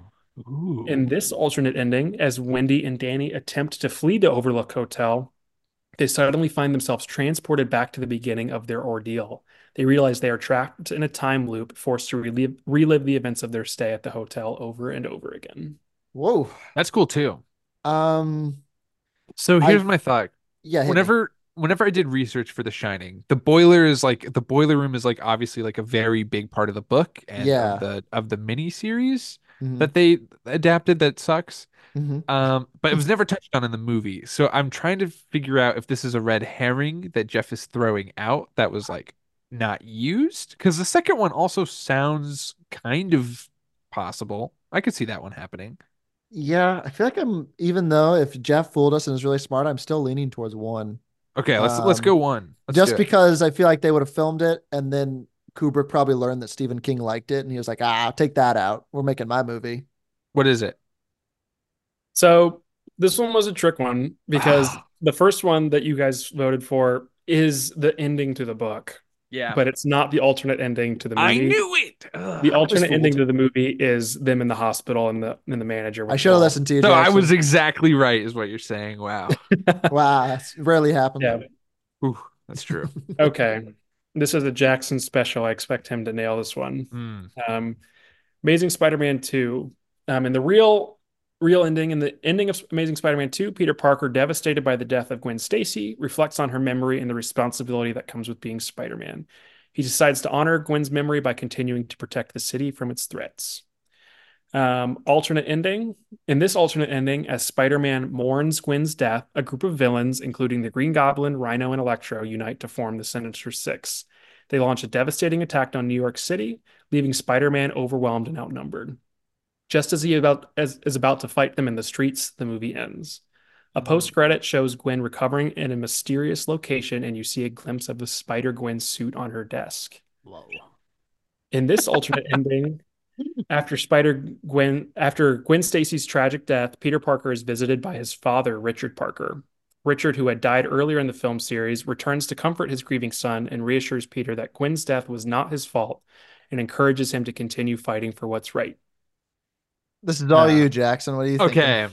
Oh, there's one more. There's one more. Oh, Oh, I'm sorry. In this alternate ending, Gwen's death inspires a new generation of heroes to rise up and carry on her legacy. Peter Parker retires from being Spider-Man, leaving the mantle to a new heroine inspired or a new hero inspired by Gwen's courage and determination. Among those young heroes is a man is a young man who is seen gravely watching the funeral of Gwen Stacy on a grainy TV, and from the other room he hears his mom call, "D- "Miles, dinner is ready." Mm. Okay. So which one was the the Spider Gwen reference? Is that from the first one? Is that a Yeah, part of the first one? Yeah. Okay. I don't think Sony had any idea of like the IP potential for Spider Gwen. So I feel like that's not one of them.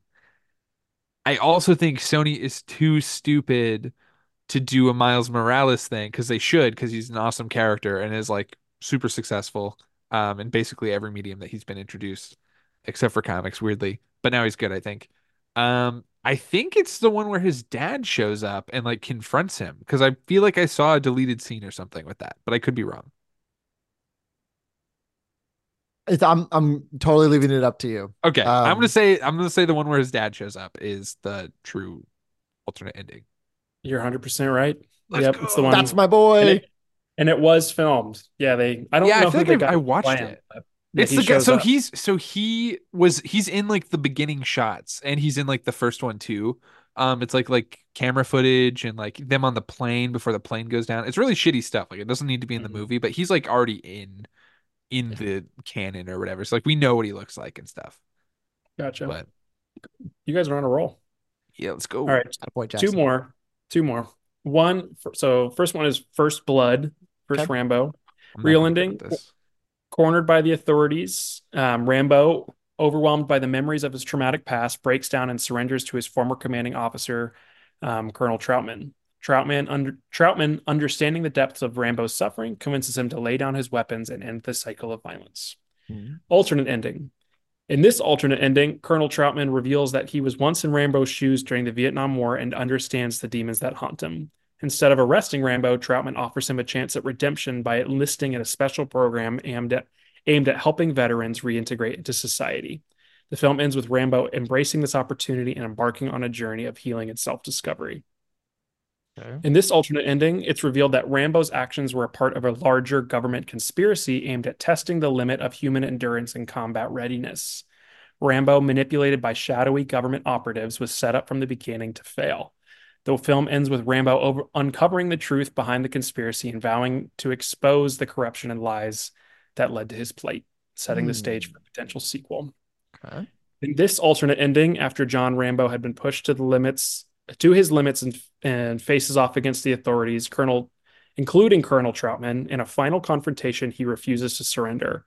Instead, Rambo takes his own life, choosing death over captivity and further torment, emphasizing the psychological toll of war and the challenges faced by returning veterans. Ooh. Oh, okay. The third one seems kind of more, from what I understand Rambo to be, that one seems like Yeah, I've closer seen, to that. Yeah, I've seen First Blood.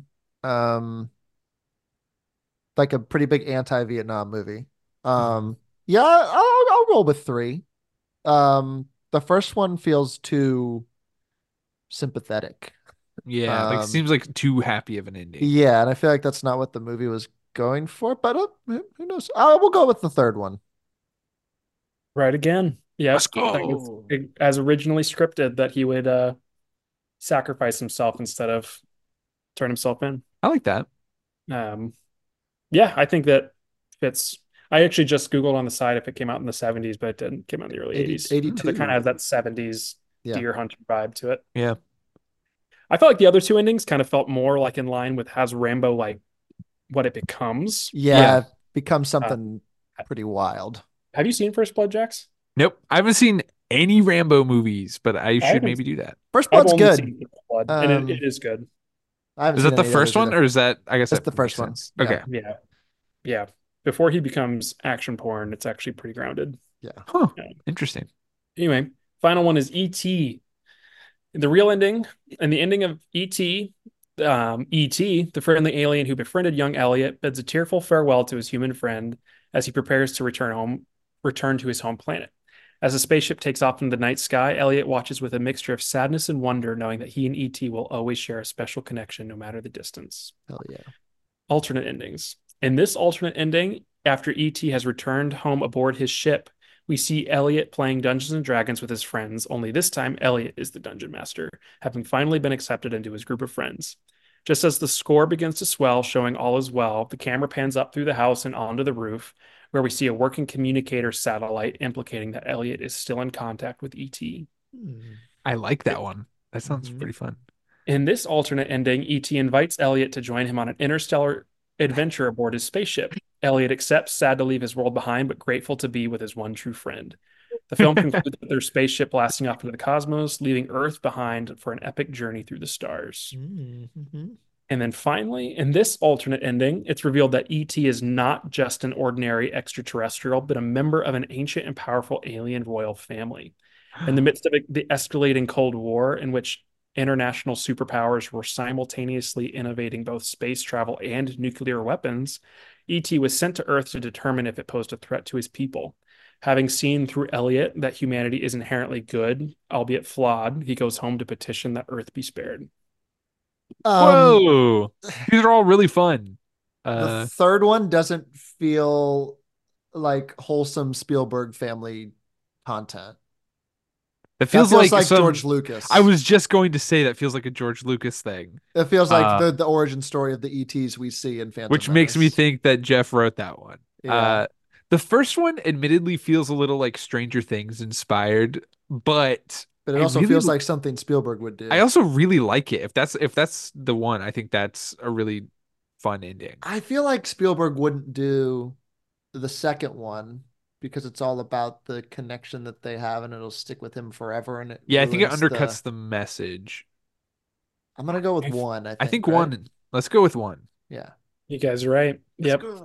Yeah, it was scripted that he would uh the implication of the final shot would be that he was still in contact with ET, but I guess as they were cutting it and add the score, um, and you just kind of had that moment of the send off, he's like, How how do you mess with this? It's too perfect. Yeah, John it's Williams great. saved ET. Good for him. I do like that ending though. That's pretty fun. Uh, I was I was expecting you to throw in that like uh ET ride at Universal where they like go to his home With planet. all the yeah. It's the actually proposed ET ride. sequel. I I love that ride. It's Is ridiculous. it still there? I haven't been to Universal in, I in hope so. decades. It was there in 2020. Oh, last good. time I was there. It was fun. Great game, Jeff. That was awesome. Yeah, thank you. How many do we get? Nine. All the- Uh, Basically, except for the one that well, the xenomorph one got us, the alien one. And the one where you I guys swayed missed you. Alien and The Shining. Yeah. So Jax had nine. I had eight. Yeah. Love it. Yeah, guys. Incredible. Good stuff. Nice. With that, we We're did done. it. Woohoo! Um, this is our first official episode with Jeff as the official third chair. So, welcome, Woohoo. Jeff. Uh, thanks for joining. So I don't have to Mhm. thank you for joining ever again. now. Yeah, you're You just, here now. You're just here. You're just part of the fold. Um, it's great. It's good stuff. No longer a guest. This went No. from a Waffle House to a Waffle Home. um, yeah. Next week, uh, we're gonna tackle uh, Dune, Dune Part Two, and yeah, whoever has seen the movie will be here on the podcast. So Exciting. that's your homework. Um, yeah, I'm gonna rewatch Dune, and that'll be fun. Amazing, Jackson. TikTok, Instagram, where? At roughcut underscore pod. Carter, where can they follow us on Twitter? At roughcut underscore co. Shout out Film Yap. Thanks for Thank you, listening Film to Yap. us.